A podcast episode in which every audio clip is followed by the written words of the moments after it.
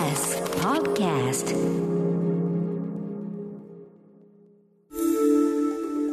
Screenless Media Lab Weekly Report. TBS ラジオが設立した音声メディアなどの可能性を追求する研究所スクリーンレスメディアラボ毎週金曜日のこの時間はラボの研究員フェローの方々に音声メディアに関するさまざまな学術的な知見やトピック研究成果などを報告していただきます今日報告していただくのはラボのリサーチフェローで情報社会学がご専門拓殖大学非常勤講師の塚越健司さんですよろしくお願いしますよろしくお願いします。お願いします。さて今日はどんな話題でしょうか？今日はですね、色のイメージを楽器で表現した調査からですね、はい様々なことが分かりました。ほもう音と色の関係をですね、いろいろ紹介したいと思うんですね。うん。音と色音色って書きますけどね。そうなんです。うん。えー、まずですね、あの、芝浦工業大学のはいデザイン工学科の4年生の学生さんであるですね、はいえー松山翔太さんという方と、うんあとですね、レゲエ歌手でアプリ開発者の銅山イレブンさん。はいこ。れ元あの、三木銅山ああ、うん一生一生そうそうそうそうライフタイムリスペクトの。そうなんです。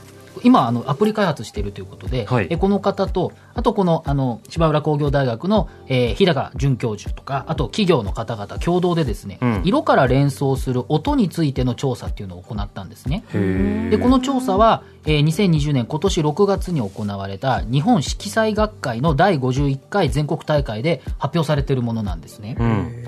で、どんな調査を行ったかって言いますとですね、はいえー日本語話者79名と、えーアメリカ、台湾、ブラジル、オランダ、インド出身の英語話者45名にですね、それぞれ日本語と英語でアンケートを行ったんですね。はい。でアンケートは12の色、赤とか黄色とか黒とか、その12の色を見せてですね、うんうんそれはイメージできる楽器って何ですかっていうふうに聞いたんですね。ほあの日本語話者と英語話者がまあいろいろこう国籍とか言語文化をうんこう横断して聞いてるこうアンケートになってるわけですけれども、はい。全部超えても一緒のものっていうのがあったんですね。大体同じものっていうのがあって、う。はいはい。それはですねはいあの暖色、えー赤とオレンジと黄色、うんうん。あ暖かさをイメージする音はですねトランペットだ。ここのトランペットの音を暖かいというふうに多くの人は感じるんですね。ほうほうほで逆にうん。無彩色、え黒白灰色。これを感じる色はピアノだったう。うん。ということなんですねまあ、鍵盤からしてそうだしね。まあそうですね、うんうん無彩色ということで逆に寒色あの寒いブルーとかなんですけれどもこれについてはいろいろ見たところ共通したイメージはまあまあなかったということなんですねうん。なるほど。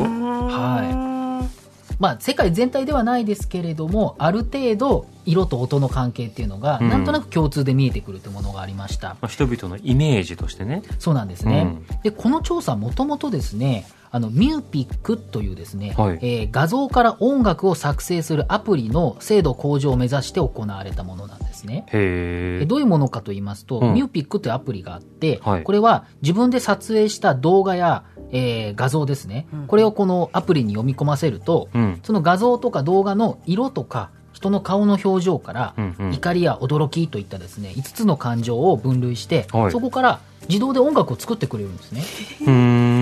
そんなことができるんだ、はいなので、はいあの実際に今日は試してみましょうということで、はいはい。えーちょっとお二人の写真をまず撮らせていただきますね。ワンショットずつですか？それともツーショットですか？あツーショットでいいです。はい、こちら向いていただいて。いや、我々アクリル越しに、なんか感情統一する？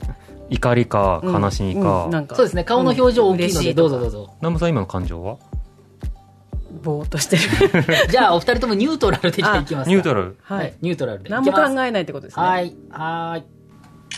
はい、写真を今撮りましてですね。はいで、このミューピックというアプリの中に、アプリを立ち上げました写真というところから、この二人の写真を撮りました。うん。今、分析しているところです。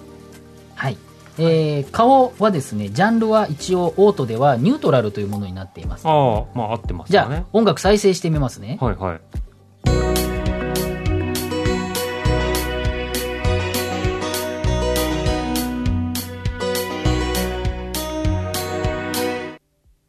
なな無和感動んでる、ね和んでる感じだ確かにその、ニュートラルな感じはするというか、うん。なんか、良くも悪くも。BG BGM みたいな感じです。うんあの、そうですよ掃除中とかスーパーで流れるような感じ。写真さスクリーンでこうシャーって流してる時にさ勝手にさ、PC がなつけてくる音っていうか、うんうんあの当たり障りのないはいはい。音楽、もう一回僕らがちょっとね怒り怒りを二人が、表してすごく笑顔、どうします？笑顔かまあ怒りどっちにします？怒ろうよ怒ろうかじゃ怒った顔。怒りと比較できるからさ怒ろうかめっちゃ怒った顔して腹立った顔みたいな。い軽減税率この野郎。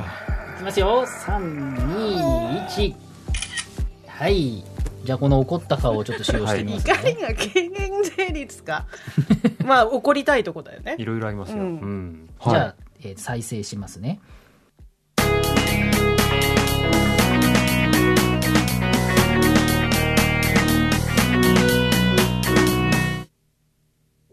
かこんなに怒りっていうかこんなにファニ憂いー憂いだよね今の音色を聞くとまあそうです、ね。イントロはマイナーだ、マイナーコードだったけど、その後通常のメジャーにちょっと、メジャー感で。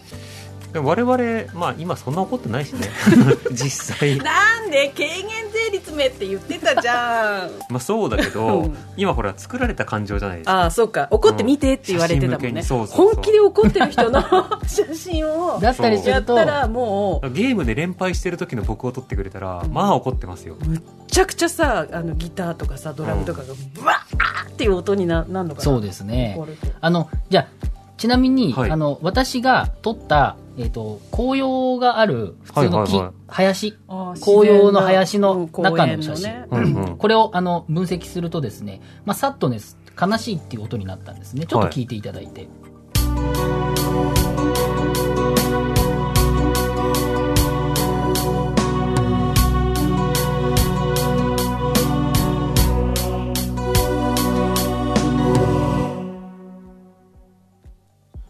いかがでしょうか、こっちの方がなんかバリエーションがちゃんとあるようん、ねなん。か割とこ紅葉は悲しいんだう、なんていうか、サッドな感じしませんか？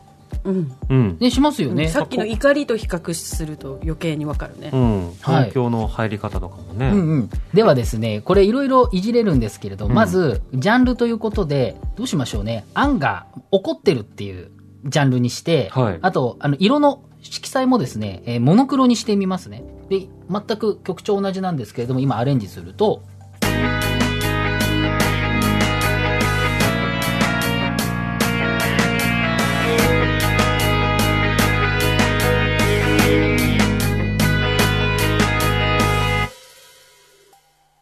どうでしょう？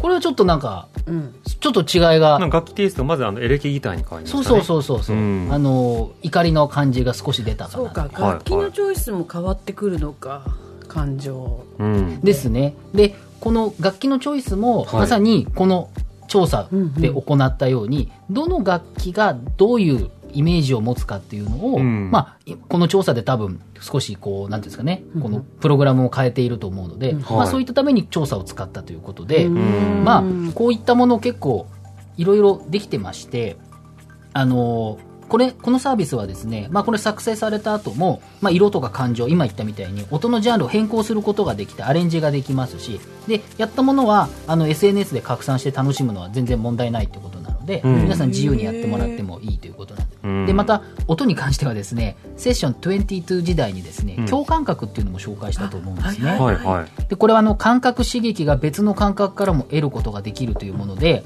えーどういうものかというと例えば色調色で聞くっていうものがありますけれども、まあ、音は普通耳から感じるってことが、まあ、一般的なんですけれども、うん。その音を聞くと色が見えるっていう、はい。まあ、そういったあの共感覚っていう音とイメージの関係についてもお話ししましたし、うん。またあの音象徴っていうですねあの音の象徴ってことなんですけれどもあの音がイメージを与えるっていうものそういう現象を音象徴っていうんですけれども、はい。まあ、これもあの22の頃に紹介したことあるんですけれども濁音ですね、えっと、濁ってる音だとちょっと強いイメージがある、うん。濁音とモーラ数っていうものが関係していてホイミよりベホイミっていうに濁った音があるとちょっと強いイメージになるっていうですね、うん。まあそういったものとか。ンとかね。そうなんですよ、ね、イオナズンとかでしょ？はい。なので私たち実は音に対して聞いただけでイメージって結構いろいろ持っているんですね、うん。まあ、ずっとイメージ研究っていうのが続いているので追求していくことでですねまたあのエンターテインメントとしても面白いですし福祉やいろんな領域で、あの私たちのこう役に立ってくれるのかなというふうに思いますね。なるほど塚越さんの今日の報告はインターネットのメディアプラットフォームノートでより詳しく読むことができます。放送終了後に番組サイトにリンクをアップしますのでぜひご一読ください。塚越さんありがとうございました。来週もよろしくお願いしまお願いします。スクリーンレスメディアラボウィークリーリポートでした。荻上チキ